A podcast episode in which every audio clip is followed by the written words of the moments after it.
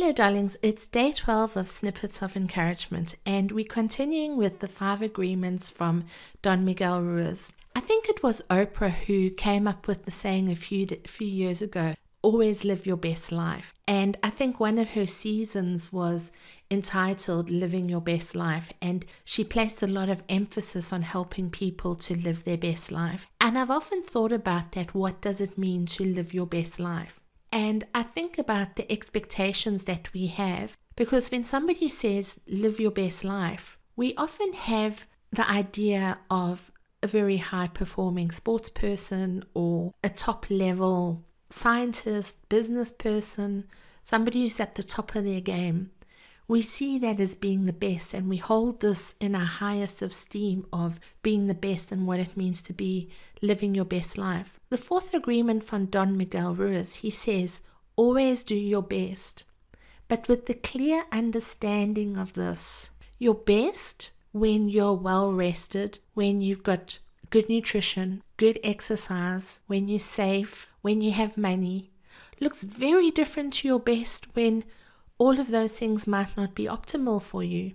Your best when you are feeling fit and, and healthy in your body looks very different to your best when you are sick. Now, the challenge and the encouragement of this agreement is, is that to understand that under any circumstance, you're simply doing your best in that circumstance, that you meet in yourself where you are at on any given moment and on any given day. Sometimes we hold ourselves in judgment and we get very negative with ourselves because we're comparing ourselves to another time, another moment, or even another day. But if you come to the understanding with yourself that in this moment right now, I will do my best, that best in that moment needs to be a reflection of what that moment is all about. Think about this a person who has just experienced a death in their family, and they might be a very positive, upbeat person, might not be able to go into the world as a positive, upbeat person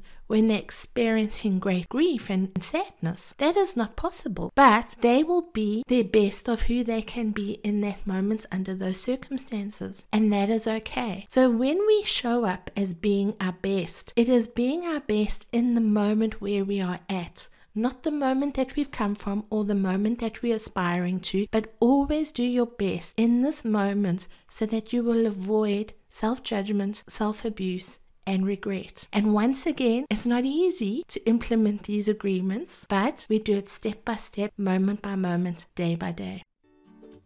You've been listening to Snippets of Encouragement with Angie Barnard. If you've enjoyed this snippet, share it with a friend.